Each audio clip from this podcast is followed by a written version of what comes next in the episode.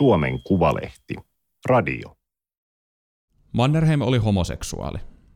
Ei. Mannerheim oli kova naistenmies. Oikea klassinen hurmuriupseeri.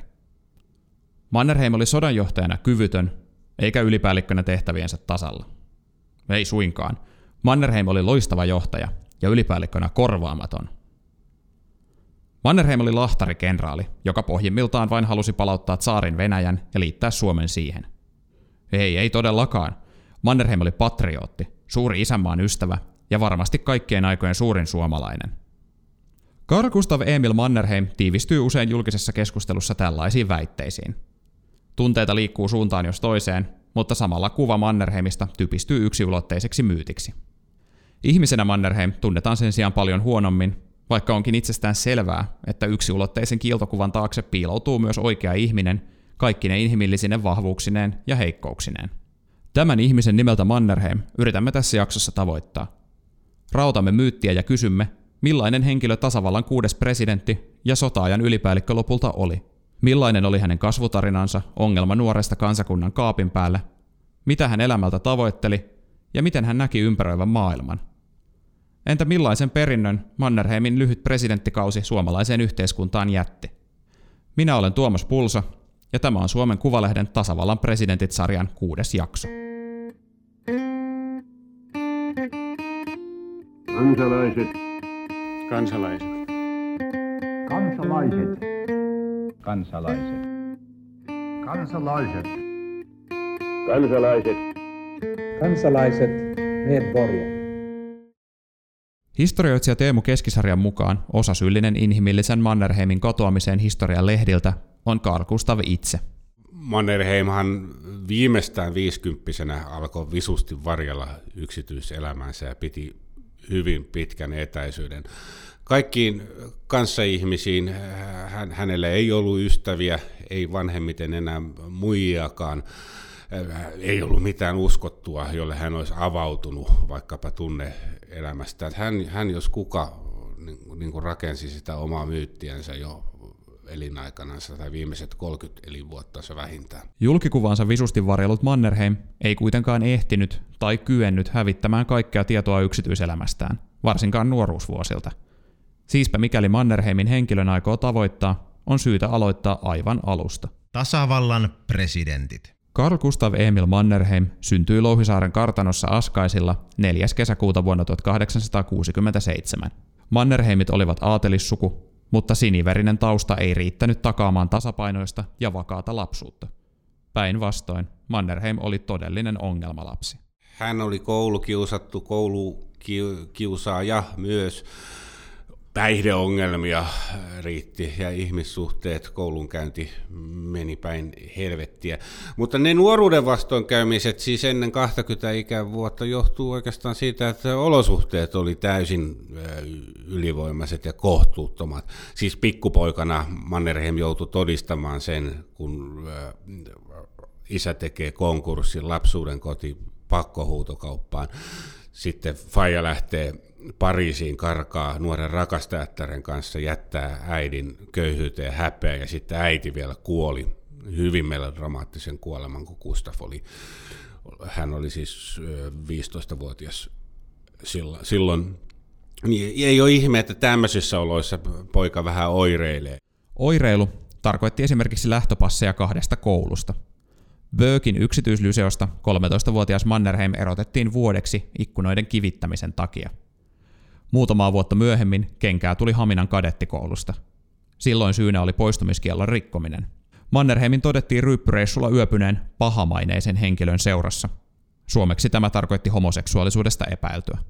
Tästä huolimatta Mannerheim hyväksyttiin Nikolain Ratsuväkiopistoon Pietariin. Elämä suurkaupungissa ei ainakaan rauhoittanut häntä. Keskisarjan nuorta Mannerheimia käsittelevän kirjan nimi on paljon puhuva, Hulttio. Hän siis kusi priimuksen asemansa juopottelun takia. Hän oli juuri valmistumassa Nikola Ratsuväki-opistosta kurssinsa parhaimpana saamaisella ratsunmestarin arvo, mutta sitten tuli Pietarissa juopoteltua liikaa ja hän paluumatkalla junassa oksensi jonkun korkeamman upseerin päälle ja sai siitä syystä arvonalennuksen ja, ja, ja menetti sen priimuksen asemansa ja nimeä ei hakattu marmoritauluun. Hänellä oli uhkapeliongelmaa, piti vieraita naisia ja ehkä väitteiden mukaan miehiäkin. miehiäkin. Mutta se Hultio-nimitystä ruotsiksi Fehund ja venäjäksi joku sana, jota en osaa lausua, niin sitten käyttivät hänen, hänen hyvin tunteneet Pietarin seurapiiri rouvat ja Pietarin suomalaistaustaset upseerit. Hulttioks Mannerheimia sanottiin ennen kaikkea siksi, että hän kohteli sikamaisesti vaimoansa Anastasia Nata Arapovaa ja järjesti hänelle oikeastaan perhehelvetin. Ja ennen kaikkea Hulttio-nimitys tuli siitä, että Mannerheim ryssi venäläisen vaimonsa omaisuuden. Alle kymmenessä vuodessa jotenkin on onnistu hävittämään maailman tuuliin kaksi maatilaa, jotka oli suomalaisen pitäjän kokoisia. Tilannetta ei helpottanut se, että Chevalier-kaartissa palvelu oli tuhottoman kallista – Kaartin upseerin piti ylläpitää omista varoistaan seitsemää uniformua ja kahta hyvää hevosta. Mannerheimin palvelustoverit olivat rikkaiden, vanhojen venäläissukujen vesoja, joilla tähän oli varaa. Mannerheim sen sijaan oli konkurssin tehneen suomalaisaatelisen poika, joka näytti perineen myös isänsä taloustaidot. Hän ei ollut rahan käsittelijänä normaali, näin voi sanoa. Hän oli siis perinnyt isältänsä hulttiotaipumuksia. Sekä nuorena että vanhana, niin Mannerheimilla aina kävi niin, että raha katosi hänen taskuista. Hän ei, hänellä ei ollut elämänhallintaa sellaisissa käytännön asioissa, mikä on oikeastaan aika ymmärrettävääkin, kun hän, hän, hän mietti koko ajan muita juttuja kuin sitä, että kuka noin vekselit loppujen lopuksi maksaa.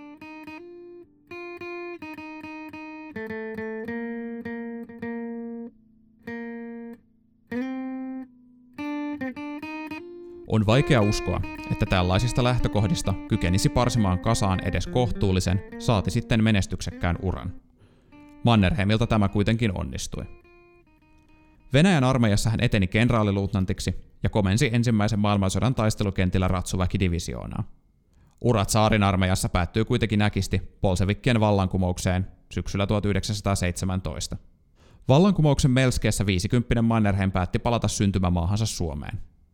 Palattuaan hän onnistui vielä elämänsä ehtoopuoliskolla luomaan toisen, vähintään yhtä näyttävän uran, joka huipentui Suomen armeijan ylipäällikkyyteen talvia jatkosodissa sekä presidenttiyteen sodan päättyessä.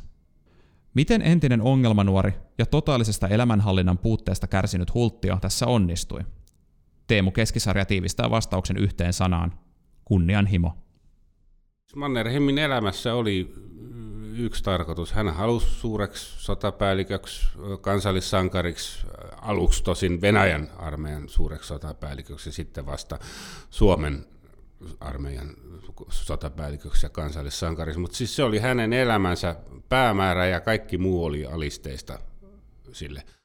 Saavuttaakseen päämääränsä Mannerheim onnistui lähes mahdottomassa ja käänsi holtittomat elämäntapansa raiteilleen. Samalla hän käytännössä lakkautti yksityiselämänsä alkoholin kanssa Mannerheim teki uskomattoman suorituksen. Sehän ei vaadi juuri mitään ihmiseltä 40 50 entisenä alkoholistina lopettaa tykkänään juominen. Mutta Mannerheim jotenkin tasaantui tai väkisin tasotti itsensä kohtuukäyttäjäksi. Eli hän 50-80 pystyy joka päivä juomaan jonkun verran alkoholia, sekä viiniä että väkeviä olematta koskaan häpeällisesti juovuksissa. Eli hänestä tuli siis omien ryyppyjensä ylipäällikkö, jonka ei tarvinnut edes noudattaa absolutismia. Yksityiselämässänsä Mannerheim ehkä muuttui vielä jämäkämmin. Hänellähän oli nuorena aika paljonkin kaikenmoisia naissuhteita ja väitetysti miessuhteitakin. Mutta viimeistään viisikymppisenä hän alisti koko sen yksityiselämänsä kansallissankarin asemalle. Hän oli varmaan vielä 20-luvullakin Suomen tavoitelluin poikamies, kun oli vihdoin päässyt vaimostansa juridisestikin eroon, mutta ei jostakin syystä mennyt naimisiin, vaikka siis toinen toistaan parempia daameja olisi ollut tarjottimella Aivan kaikkea Mannerheimin toimintaa ei kuitenkaan voi selittää henkilökohtaisella kunnianhimolla. Vanhemmiten hänestä kehkeytyy myös aito patriotti joka teki valintoja maan etu, ei pelkkä oma hyöty tähtäimessä. Kunnianhimon takia hän 1917-1918 palasi Suomeen kauan sitten taakse jääneeseen syntymämaahan. Ja kunnianhimon takia hän tietysti rupesi valkoisen armeijan ylipäälliköksi ja siis nousi aika yllättää uransa huipulla. Mutta kyllä hänellä myöskin oli siis pyyteettömiä motiiveita. Totta kai hän halusi 17-18 pelastaa Suomen Leninin hulikaaneilta ja bolsevistien ro- roistovallalta. Ja kunnianhimo ei mun mielestä selitä sitä, että hän, hän, hän, hän oli ylipäällikkönä talvisodassa. Sitä sotaahan Mannerheim oikeastaan piti alussa ihan täysin hävittynä ja se oli hänelle uhraus, että vanhoilla päivällään pitää varmasti hävityn asian puolesta vielä, vielä kääriä hihat ja, ja, ja, ja vaarantaa oma, oma, oma maineensa. Et kyllä hän oli siis sekä ura-ihminen henkiin, henkeen että veren, että myös kunnian mies ja, ja, ja siis niin kuin pyyteetön isänmaan ystävä. Pyyteetön isänmaan ystävä. Samalla puhutaan kuitenkin miehestä, joka halusi alun perin tehdä uraa nimenomaan Venäjän armeijassa ja päätyi Suomeen vasta saarin järjestelmän romahdettua. Olivatko Venäjä tai venäläiset Mannerheimille pohjimmiltaan Suomea rakkaampia? Vielä viisikymppisenä talvella ja ehkä syksylläkin 1917 Mannerheimin isänmaa oli saarin Venäjä. Hän on, hänen uskollisuutensa oli täysin saarin armeijaan kohdistuvaa. Hän oli vannonut valansa saarille ja myöskin saarittarelle, joka oli muodollisesti joukko-osaston komentaja. Suomi oli vielä itsenäistyessään Mannerheimille syntymämaa, mutta ei mikään sellainen äh, sy- sydänverellä lunastettava isänmaa. Et hänestä tuli suomalainen patriotti vasta kypsällä iällä, mutta tuli kumminkin. Hänhän sitten kyllä onnistui luomaan nahkansa ja jopa opettelemaan vanhoilla päivillänsä suomen kielen ja pystyi ihan hyvin kuuntelemaan ja vastaanottamaan pohjalaisten talonpoikien karvalakki-lähetystöjä. Venäläisiin Mannerheim suhtautui ristiriitaisesti tai monisärmäisesti. Hänellä oli valtavasti ystäviä Venäjän armeijassa. Upsereita, jolla oli ehkä monenlainen etninen tausta, mutta kuitenkin käytännössä samassa kulttuuripiirissä pyörivät. Mannerheim ihaili tietenkin venäläistä kulttuuria, venäläisiä ruoka- ja ehkä juomatapojakin, ja rakasti Pietarin kaupunkia yli kaiken. Sen lisäksi Mannerheim ihaili venäläisten rivimiesten sitkeyttä, sotilashyveitä ja oli, oli, oli myönteisiä tunteita. Mutta ei Mannerheim edes nuorempana ur, ur, saarin armeijan uransa huipulla varauksettomasti ihailu venäläisyyttä. Hän esimerkiksi yhdessä kirjassa kirjoitti, että venäläiset on, on työmiehinä täysin alta kaiken arvostelun. Oli, oli siis Mannerheim oli huomannut sen omilla tai vaimonsa maatiloillansa, että mikään asia, minkä venäläisille annat tehtäväksi, niin se ei tapahdu samalla tavalla kuin Suomen maassa. Hän siis piti venäläisiä laiskoina saamattomina maaorien jälkeläisinä jossain katsannossa, mutta ei, ei hän verisesti mun mielestä vihannut venäläisiä ikinä, ei, ei talvisodassa, jatkosodassa eikä nuoren mitenkään. Maailmassa oli niin paljon viheliäisempiäkin kansoja kuin venäläiset Mannerheimin mielestä. Mannerheimin Venäjä olikin leimallisesti nimenomaan tsaarin Venäjä. Bolsevikkien johtama Neuvostoliitto ei häneltä sympatiapisteitä saanut. 1917-1946 kaikkein johtavin Mannerheimin aate oli juuri, juuri tuo bolsevismin roistovallan vastustaminen ja kommunismin patoaminen. Siltä idän hyökyalalta hän tahtoi Suomen pelastaa vuonna 1918 ja sitten talvisodassa ja jatkosodassa. Se oli, se oli hänelle se perimmäinen paha bolsevismi. Ja tämähän on ymmärrettävääkin. Mannerheim oli kesällä 1917 todistanut Venäjän armeijan kurin luhistumista, nähnyt kuinka vanhat aristokraattiset upseerit joutuvat matelemaan maassa, nuolemaan sotilaiden saappaita ennen kuin heidät telotetaan. Ja Mannerheimhan todisti myöskin marraskuun vallankumouksen 1917 rettelöitä Pietarissa eli Petrogradissa aitiopaikalta. Ja hän näki siis, minkälaista on käytännössä rahvaan roistovalta. Ja, ja vielä ota huomioon sekin, että ei bolsevismin ja kommunismin pelko, ei se ollut mitään fobiaa 20-30-luvun Euroopassa. Mannerheim oli, oli siis sivistynyt asioista perillä, perille päässyt ihminen. Hän tiesi sen, että Stalinin Neuvostoliitosta oli kehittynyt pahan valtakunta. Neuvostoliittohan jo paljon ennen Saksan juutalaisvainoja massamurhasi miljoonia alamaisiansa, mukaan luettuna 10 000 suomalaista emigranttikommunistia. Totta kai Mannerheimin kaltainen henkilö tajusi se, että tällainen maa, paha valtakunta ei, ei saa miehittää Suomea, jos suinkin mahdollista. Tasavallan presidentit. Mannerheim toimi erilaisissa johtotehtävissä lähes koko uransa, mutta muista, lähes pelkästään politiikassa karaistuneista presidenteistä hänen polkunsa eroaa merkittävästi. Mannerheim oli sotilas, poikkeustilanteen johtaja, jonka piti hallita poikkeustilanteen vaatimat keinot. Tämä tarkoitti muun muassa tiukkoja käskysuhteita ja tietyn etäisyyden pitämistä alaisiin – Lisäksi Mannerheim oli erittäin tarkka arvovalta- ja kunniakysymyksistä, eikä aina osoittanut johtajana sellaista joustavuutta ja pelisilmää, mitä varsinkin poliitikoilta yleensä odotetaan. Mannerheim oli suunnattoman pitkävihainen. Hän ei juuri koskaan muuttanut ihmisestä saamansa ensivaikutelmaa, taikka sitten niinpä, että jos joku upseeri kerran mokas, niin toista tilaisuutta ei enää tullut. Kaveri oli sitten takalinjoilla koko sodan loppuun saakka, vaikka ehkä olisi ollut jotakin potentiaalia annettavana.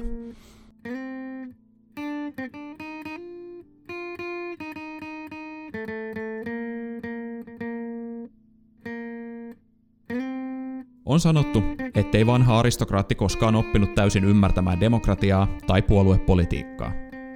Se ei kuitenkaan estänyt häntä tavoittelemasta myös poliittisia johtotehtäviä. Vaikka Mannerheimista tuli presidentti vasta vanhana miehenä, Politiikan kentälle hyppääminen ei ollut vahinko. Valtiolaivan ruoriin hänellä oli ollut pyrkyä jo aikaisemmin. Mannerheim toimi Suomen valtionhoitajana joulukuusta 1918 heinäkuuhun 1919 ja asettui ehdolle tasavallan ensimmäisessä presidentinvaalissa 25. heinäkuuta 1919. Sen hän kuitenkin hävisi K.J. Stolberille selvin numeroin. Teemu Keskisarjan mukaan tappio kismitti Mannerheimia. Mannerheim ajatteli silloin, että miten Suomen kanssa voi olla näin tyhmää, että valitsee jonkun aika, aika vaatimattoman näköisen siviilimiehen, juristin ja puoluepoliitikon sen sijasta, että olisi ollut tarjolla presidentiksi hänen kaltaisensa suuri komea sotapäällikkö. Tasavallan presidentit. Minä, Gustav Mannerheim, jonka Suomen kansa on valinnut Suomen tasavallan presidentiksi.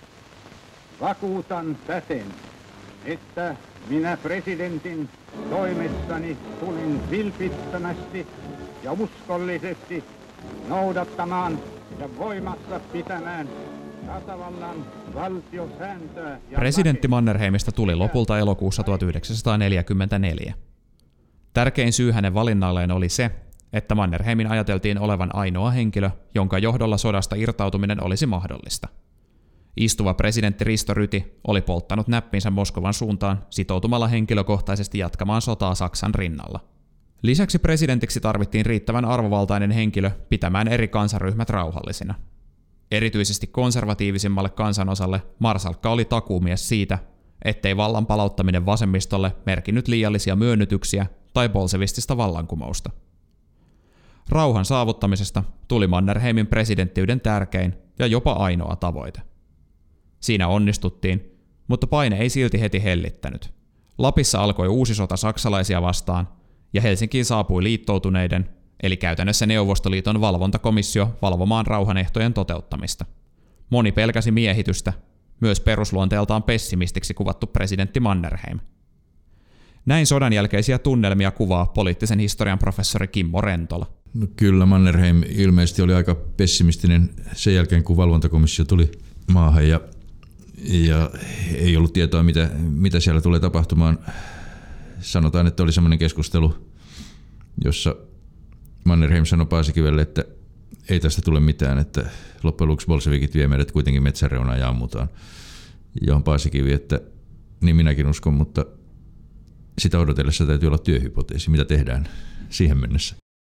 Sotilasjohtaja oli myös pragmaatikko, joten työhypoteesi löytyi. Bolsevikkeja kohtaan tuntemastaan inhosta huolimatta, Mannerheim pyrki tulemaan toimeen valvontakomission kanssa ja teki myös yllättäviä aloitteita, jos näki ne Suomen kannalta tarpeellisiksi. Mannerheimhan on, on se, joka kirjoitti omin käsin kauniilla käsialalla ensimmäisen luonnoksen YA-sopimukseksi jo 45 tammikuussa. Taustalla oli se, että valvontakomissio vaati, että Suomen rannikkotykit pitäisi purkaa.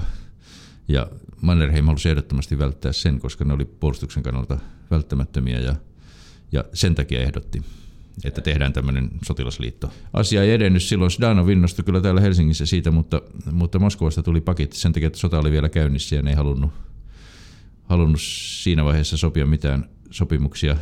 Molotov vielä lähetti aika ilkeän vastaussähkeen, että se on tulevaisuuden musiikkia, koska Sdanov oli tunnettu pianonsoittajana tuolla Stalinin Datsalla ja muualla, niin lähetettiin vähän tämmöinen viesti. Vaikka Mannerheim toimi vielä presidenttikautensa alkupäivinä varsin jämäkästi, ei vanhan Marsalkan terveys kestänyt kauaa. Käytännön valta alkoi pian liukua yhä enemmän pääministeri Juho Kusti Paasikivelle.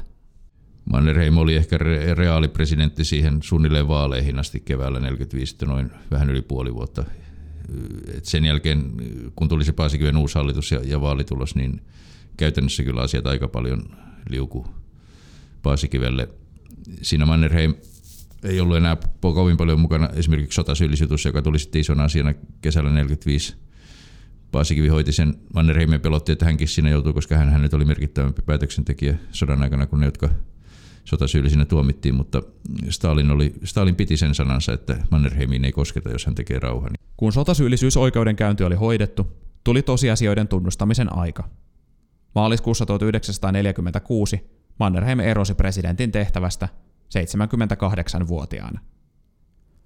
Carl Gustav Emil Mannerheim on kiistämättä yksi Suomen historian merkittävimmistä hahmoista. Valtaosan teoistaan hän teki kuitenkin sotilasjohtajana. Mutta entä hänen lyhyeksi jäänyt presidenttikautensa? Jättikö myös se jonkinlaisen perinnön Suomelle? Kimmo Rentolan mielestä vastaus on kyllä, eikä tuo perintö ole aivan mitätön. Se on rauha. No Mannerheimin presidenttikaudella suuri saavutus ja Mannerheimin merkittävin palvelus Suomelle oli se, että, että hän pystyi vetämään Suomen rauhaan, johon kukaan muu ei olisi sillä tavalla kyennyt. Ja Stalin halusi tehdä rauhan nimenomaan Mannerheimin kanssa, ettei kävisi niin kuin Unkarissa. Eli Unkarissa Mannerheimia vastaava henkilö, eli amiraali Hortti, yritti tehdä rauhan Neuvostoliiton kanssa, joka johti äärioikeiston vallankaappaukseen ja Saksan miehitykseen. Ja Stalin katsoi, että Mannerheim on Suomessa se henkilö, joka pystyy tällaisen estämään. Ja siinä hän teki erittäin suuren palveluksen. Tosin tietysti häntä on moitittu, että hitaasti ja muuta, mutta toisaalta siinä piti pelata aika tarkasti, että Saksa ei pystyisi vastatoimiin. Ja siinä kohtaa hän teki huomattavan teon presidenttinä elokuussa syyskuun alussa 44. Sen jälkeen veto alkoi olla pikkusen poissa.